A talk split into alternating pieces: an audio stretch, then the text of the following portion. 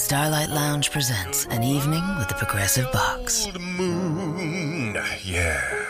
That's Hugo tickling the ivories. He just saved by bundling home and auto with Progressive. Gonna finally buy a ring for that gal of yours, Hugo? Send her my condolences. Hi-oh! This next one's for you two. There's a burglar in my heart. Thank you. Progressive Casualty Insurance Company and affiliates. Discounts not available in all states or situations.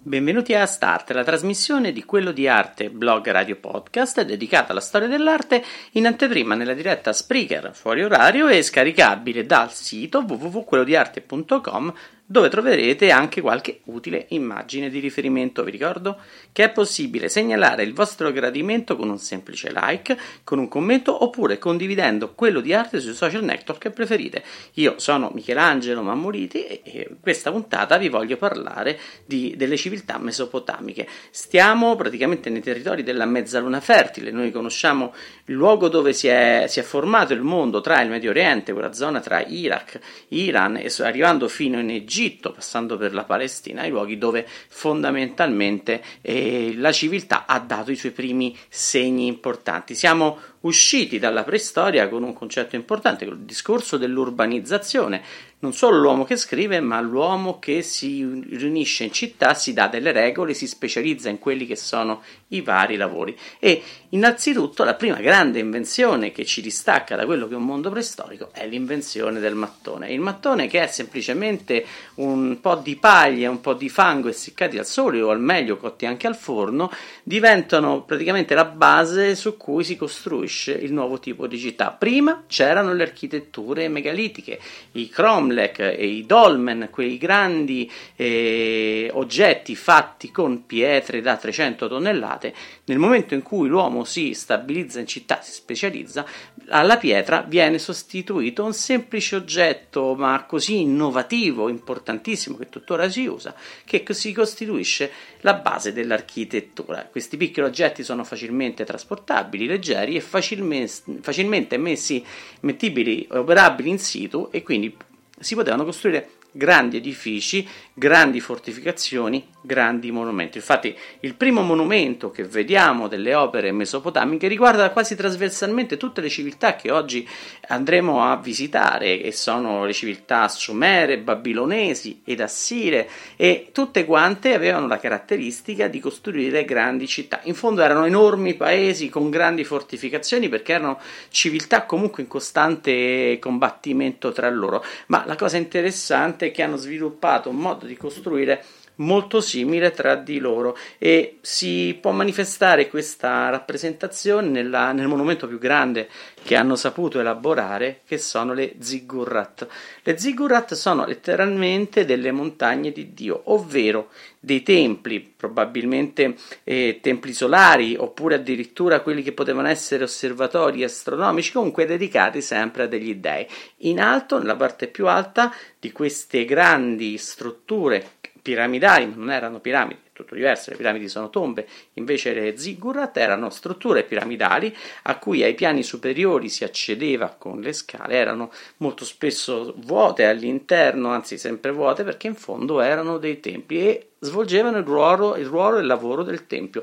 In alto c'era il luogo di sacralità, quello che poteva permettere la lettura delle stelle, ma comunque anche la celebrazione del divino. E poi, man mano che si scendeva nei piani inferiori, sempre più ampi, e sotto il tempio c'erano le stanze sacerdotali e sotto ancora i magazzini, perché ricordiamoci che in molte culture antiche il tempio era il luogo dove si andavano a depositare le offerte e quindi venivano stoccate, conservate e poi distribuite in tempo di carestia. Il Dio in fondo non ci faceva molto col grano, ma poteva essere utile nella restituzione, quindi portare al tempio bisognava conservarlo in qualche modo e quindi tutta la parte bassa delle ziggurat molto spesso erano quelle dedicate alla conservazione dei beni e dei generi alimentari. La ziggurat di Ur, poi in particolare, è dedicata a Nanna, in altri modi erano dedicati anche ad Ishtar, è un monumento religioso costruito nel terzo millennio a.C. in Mesopotamia, proprio mentre la civiltà egizia si stava formando in quello che è l'attuale Iraq, quel territorio di spazio compreso tra i due fiumi Tigri ed Eufrate. L'edificio è di 63 metri per 42, è un edificio molto grande, in origine arrivava, si pensa, addirittura verso i 26 metri e i tre piani avevano proprio questa importante connotazione. Nonostante tutto il mattone è riuscito a resistere all'opera corrosiva dei, dei, di, di 5.000 anni di storia e in questo eh, diciamo che si vede la grandezza della città mesopotamica. Altra città mesopotamica importante, diventata mitica, lo Ziggurat probabilmente ne ha dato anche una forma, è la città di Babilonia, dove eh, all'interno c'era la Ziggurat, ma intorno si sviluppava la città.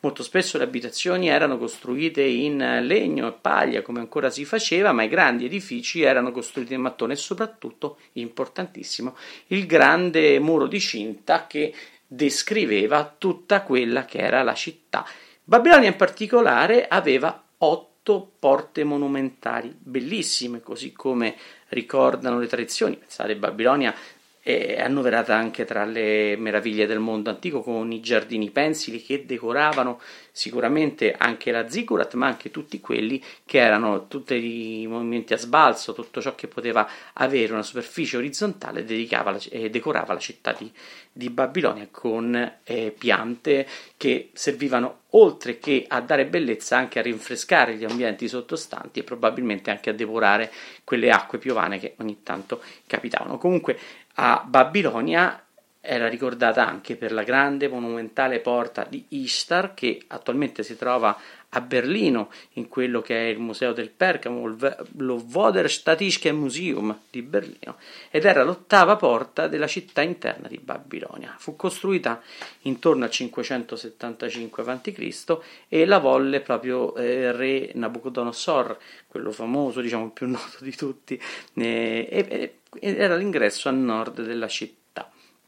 Diciamo che i decori principali della porta sono di leoni, tori, draghi e fiori ed è una porta monumentale con un arco che la sovrasta e poi soprattutto eh, su questa porta noi notiamo quello che è una tecnica di costruzione bellissima, anzi una tecnica di decorazione che è quella della ceramica invetriata di un colore bellissimo, il lapislazzolo e con questi animali in oro che la difendono.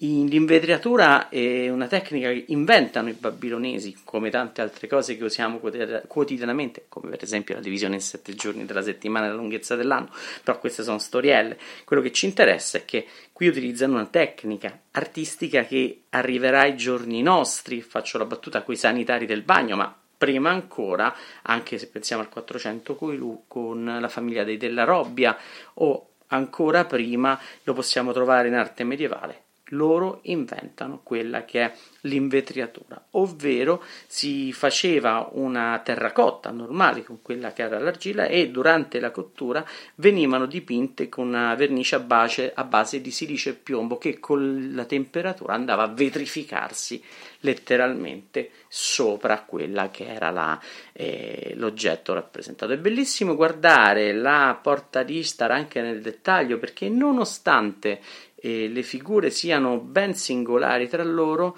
però sono scomposte a forma di mattone, come se si volesse svelare in qualche modo all'esterno quelle che erano le caratteristiche strutturali della stessa porta, un luogo veramente straordinario e, e comunque unico doveva essere Babilonia.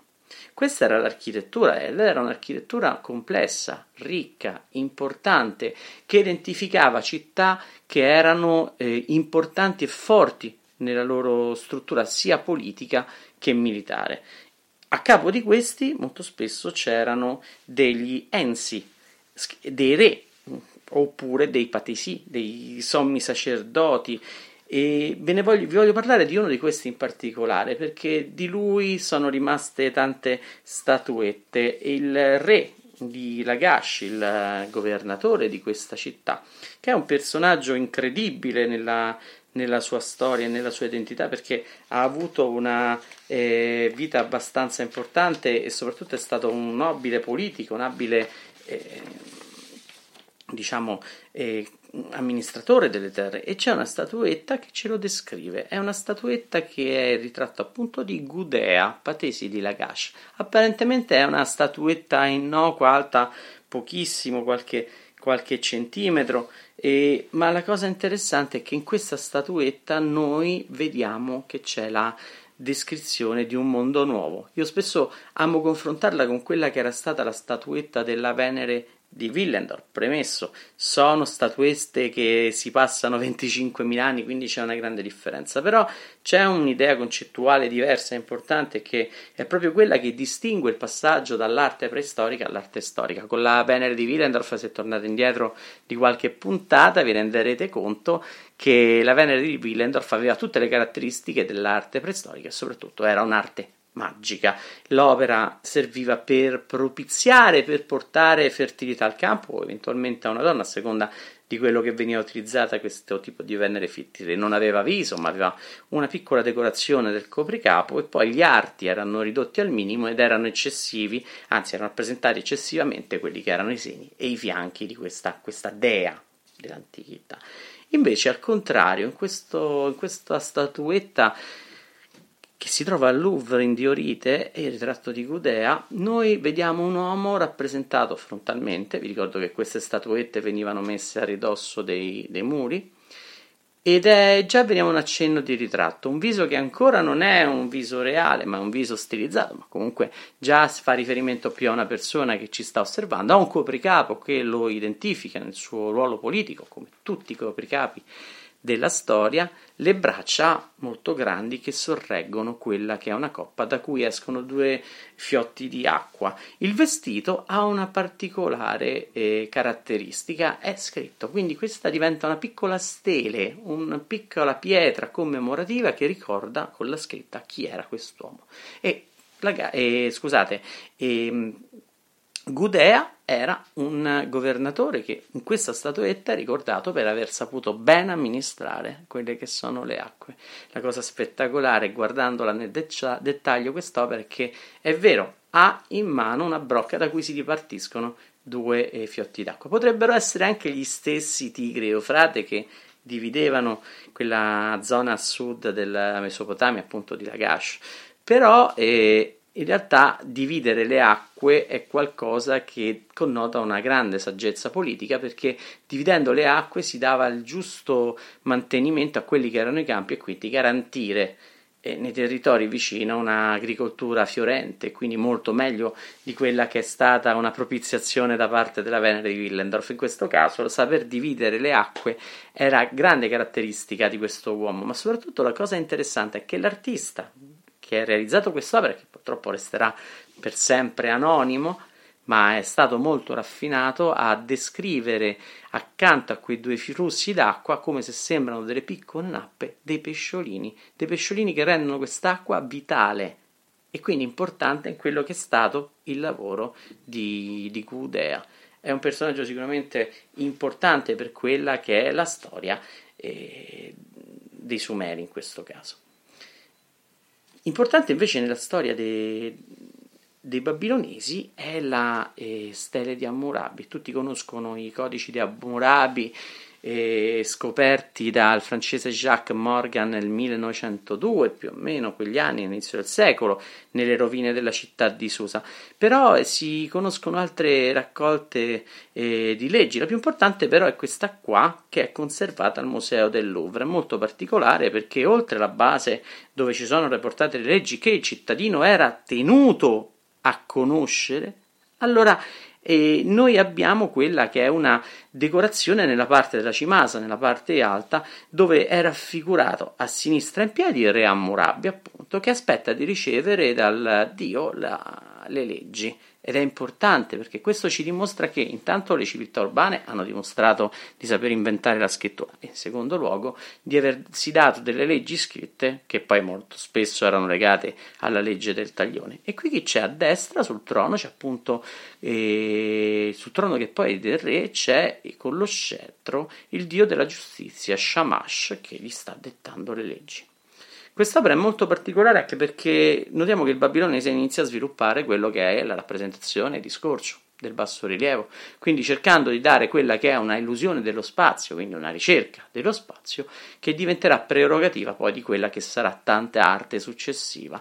C'è un lavorio faticoso perché parliamo di una pietra di basalto, il dettaglio non è così raffinato, però sicuramente si notano quelli che sono i particolari della figura. Molto più facile, sempre in territorio babilonese e, e diciamo mesopotamico, scusate, è quello dello stendardo di Ur, dove viene eh, rappresentata, anzi vengono rappresentate perché è una struttura abbastanza curiosa, doppia faccia, vengono rappresentate scene eh, di pace e di guerra. Lo stendardo di Ur viene scoperto intorno agli anni 30, eh, proprio vicino alla necropoli di Ur in Iraq, e Qui notiamo uno stendardo che probabilmente veniva messo in cima a un palo oppure mostrato da una parte a un'altra per dimostrare se il territorio era in pace o in guerra.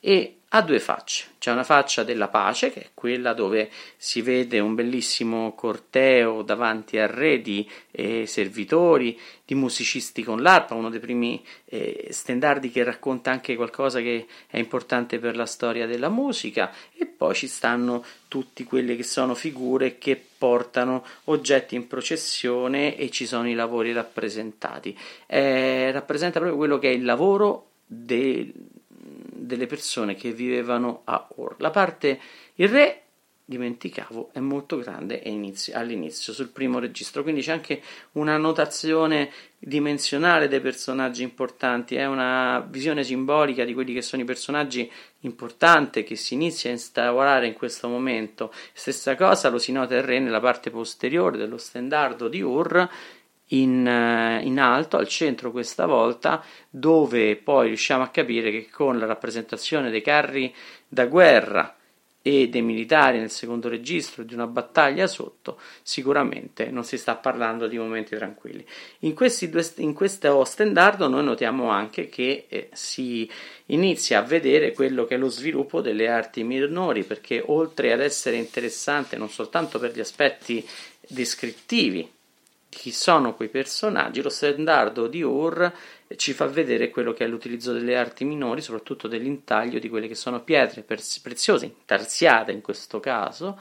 Su questa scena noi vediamo un lapislazzolo che domina lo sfondo col suo tipico blu e poi la madreperla e la conchiglia. È un gioco, un, un oggetto veramente raffinato, pensare che ha i suoi quasi 4500 anni superati fa impressione, è un bell'oggetto. Comunque in territori di Mesopotamia si lavora molto attentamente con gli strumenti e anche con una certa attenzione al dettaglio. Chi fa il balzo in avanti sono gli assiri. Gli assiri passano dal bronzo al ferro fondamentalmente e soprattutto con i loro strumenti di lavoro riescono ad essere più raffinati. Due esempi importantissimi sono uno il bassorilievo che troverete sul sito del Leone Morente che fa parte del ciclo del, della caccia al leone del re Assurbanipal scolpito intorno al 645 a.C ed è un oggetto in alabastro calcareo abbastanza morbido da lavorare ma lavorato con uno scalpello in ferro e quindi è un bassorilievo molto fine quello che poi nel 400 Donatello chiamerà lo stiacciato è quasi una coniatura più che un, un rilievo della superficie. Non è molto alta e rappresenta un leone che è stato trafitto da una freccia c'è un aspetto reale un aspetto simbolico in questo in questo bassorilievo, soprattutto è reale la posizione del leone, è simbolico il fiotto di sangue, ma è bello vedere come l'artista è riuscito a definire con un piccolo sbalzo ottenuto in questo caso in pietra, ma a volte lo facevano anche in, in, in lastre di bronzo, lastre di, di rame, e, riuscivano a, rifinire questo dettaglio molto di più di quello che in realtà è nella stele di Hammurabi. Quindi gli assiri iniziano a lavorare in modo molto più spedito e rifinito. L'ultima opera però che vi voglio mostrare è quella che identifica poi l'opera scultorea più importante. Grazie anche allo scalpello in ferro, gli assiri riescono a creare dei prodigi di scultura, statue alte oltre i 4 metri, come il Lamassù del Palazzo di Sargon II, che attualmente è conservato al Museo del Louvre a Parigi. Uno dei Lamassù è del Palazzo di Khorshabad, e, e, in una visione, in questo caso, a tre quarti. Ve l'ho voluta mettere in questo caso perché eh, non è soltanto una scultura, ma questa è una porta d'accesso monumentale, un elemento che era messo spesso davanti alle, all'ingresso delle città e chi arrivava lo vedeva di profilo. Infatti, se notate, questo Lamassù, che è una statua che rappresenta un bue con le ali eh, di aquila e la testa di, di, del sovrano, coronata poi con la corona tipica che sembra quasi una torre, questa, questo mostro, questo costrutto, dimo, mh, rappresenta quella che è la città e la rappresenta in toto. Rappresenta perché sotto le gambe ha la descrizione delle leggi, quindi chi arrivava in città le leggeva. Ma la cosa più interessante è che chi veniva da lontano la vedeva di profilo, naturalmente. E questa statua, vi dicevo, ha cinque gambe non perché il mostro ne avesse cinque, ma guardandola di profilo si vedevano le gambe in movimento. Nel momento in cui l'osservatore arrivava sulla soglia della città, notava la, la gamba avanzata, quella di sinistra, quella più verso la porta, e sembrava quasi come se questo Lamassù si fosse fermato per mostrare le leggi. È una statua importantissima.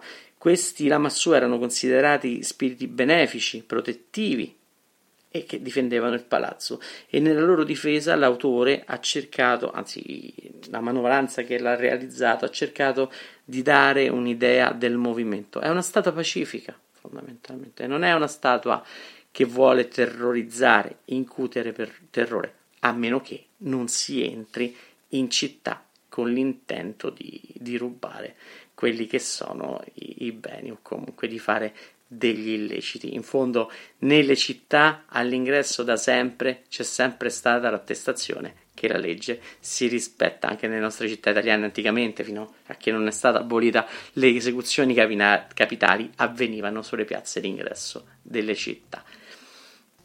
Bene, avete ascoltato Start, la trasmissione di quello di arte che eh, parla di storia dell'arte. E, vi ricordo che questa puntata la potrete trovare sul canale YouTube, eh, iTunes, Spreaker, Spotify, SoundCloud e oppure sul sito www.quellodiarte.com dove troverete anche lì quelle utili immagini di, di, riferimento, oltre ai tanti che stanno continuando a donare per il crowdfunding, Sosina Mortan, Senicon, Gabriele McCube, Deboracca, Zia Babba, Pari, Parioda, Pabrioda, pardon.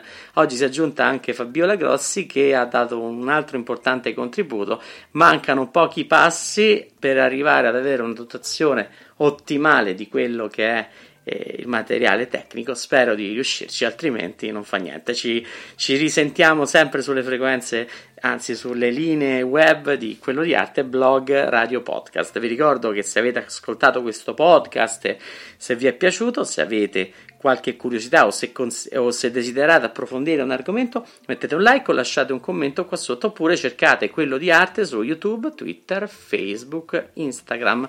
Alla prossima volta e ricordate che l'arte si vede, si ascolta, ma soprattutto si sente. And now, an ad from Dad. All right, save money on car insurance when you bundle home and auto with Progressive. Can I take these off? All right. What is this? This looks good. Wow. That's made. Where did you get this? I'm talking to you with the hair. Yeah, where did you get this? It's good stuff. That's solid. That's not veneer, that's solid stuff. Progressive can't save you from becoming your parents, but we can save you money when you bundle home and auto. Progressive Casualty Insurance Company affiliates and other insurers. Discounts not available in all states or situations. Wherever you go, however you go. For energy on the go, it's got to be 5 Hour Energy. It works fast, it works long, it tastes good, and with zero sugar and four calories, there's nothing holding you back. Fits your pocket, fits your backpack, fits your on the go life, whether you're going to work, going on vacation, or just going out with friends. Five hour energy. Energy on the go. For more information, visit 5hourenergy.com.